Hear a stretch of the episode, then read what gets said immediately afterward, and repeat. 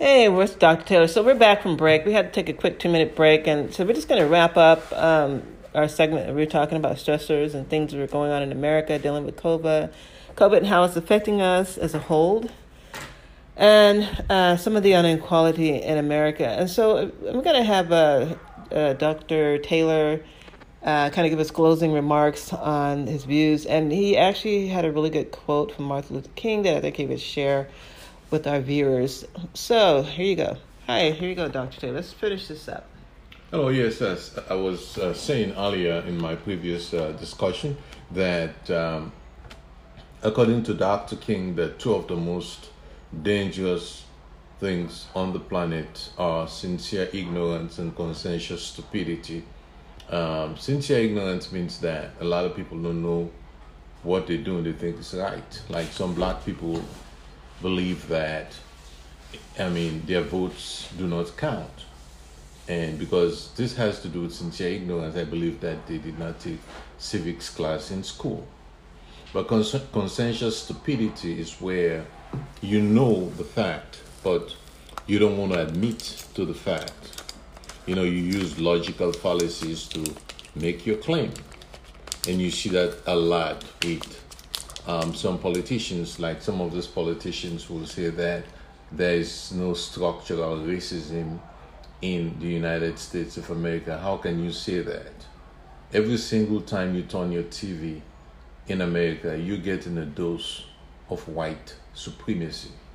And you're going to sit there and say there is no structural racism in America? You see, um, as I always Absolutely. say that belief is not a phenomenon, but an idea inherent, you know, um, but inherent in the content of an idea. Belief is not a phenomenon, but inherent in the content of an idea. So, what I'm saying here is that when you see something, sometimes, even though you have the evidence to substantiate it, to some people, the evidence doesn't matter you know, they're going to believe what they're going to believe anyway.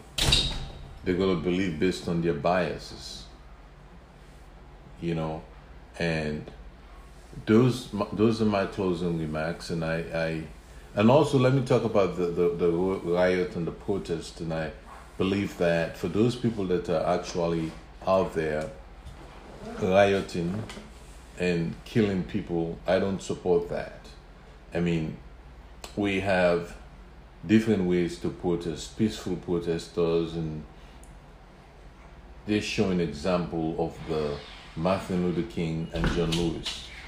You know, but those that are out there causing destruction, I don't think their intention is to protest. I think that they, they do have an ulterior motive to gain from their protest. Oh, absolutely. Thank you very much for sharing that with me, uh, Dr. Taylor. So, and I guess, I guess my dog had to bark too and, and give, give her views. So I guess she's in alignment with everything that's going on here in America.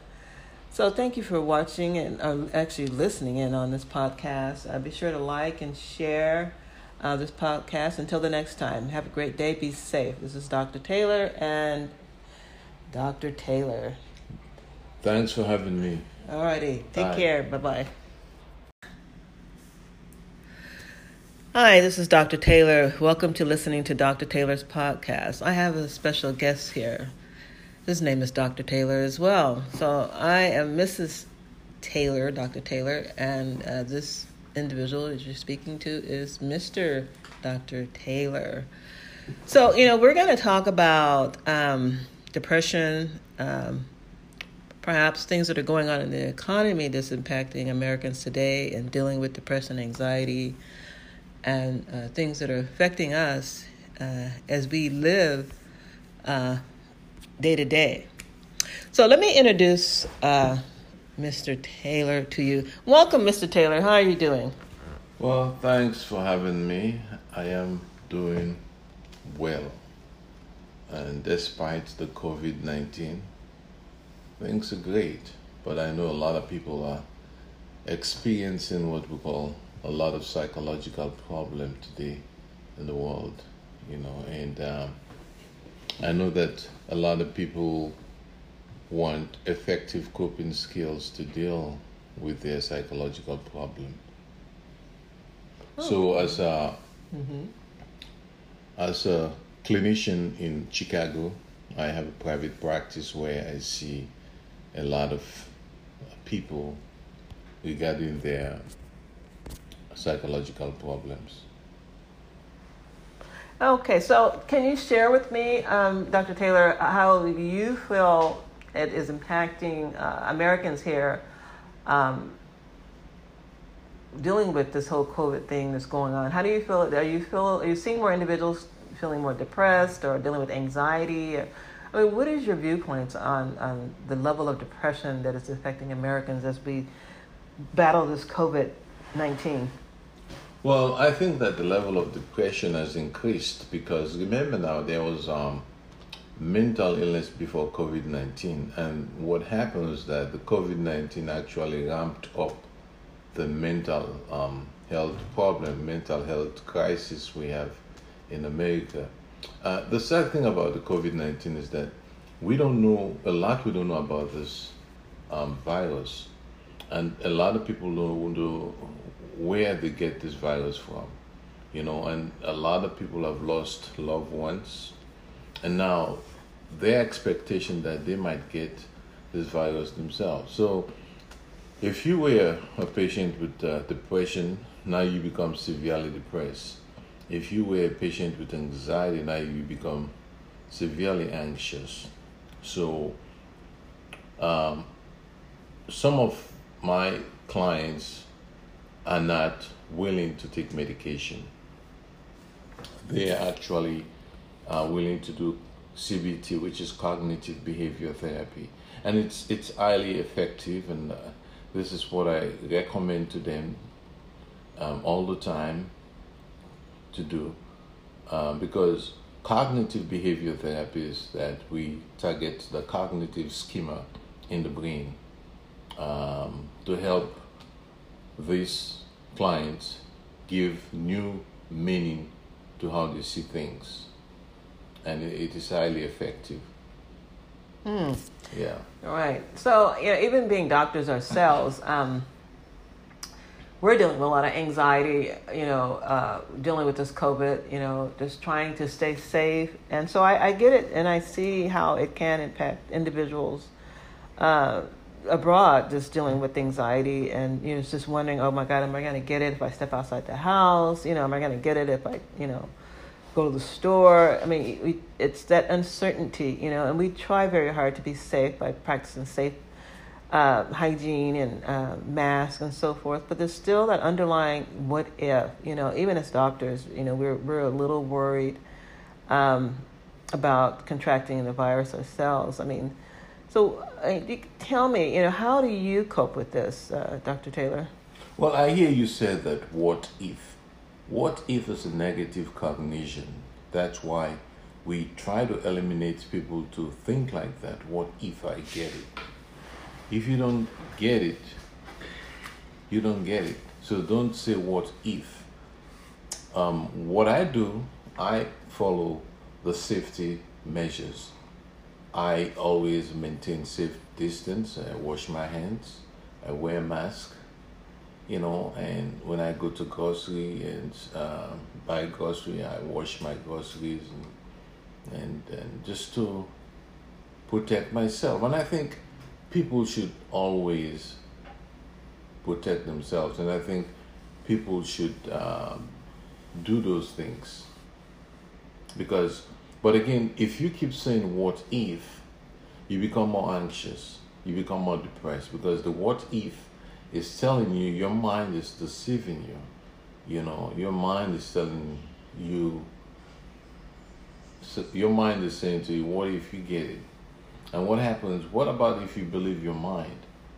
And though you may not have it, the possibility, you're going to be extremely depressed or anxious because you keep saying what if. So what I teach some of my clients is not to use the what if negative way of speaking.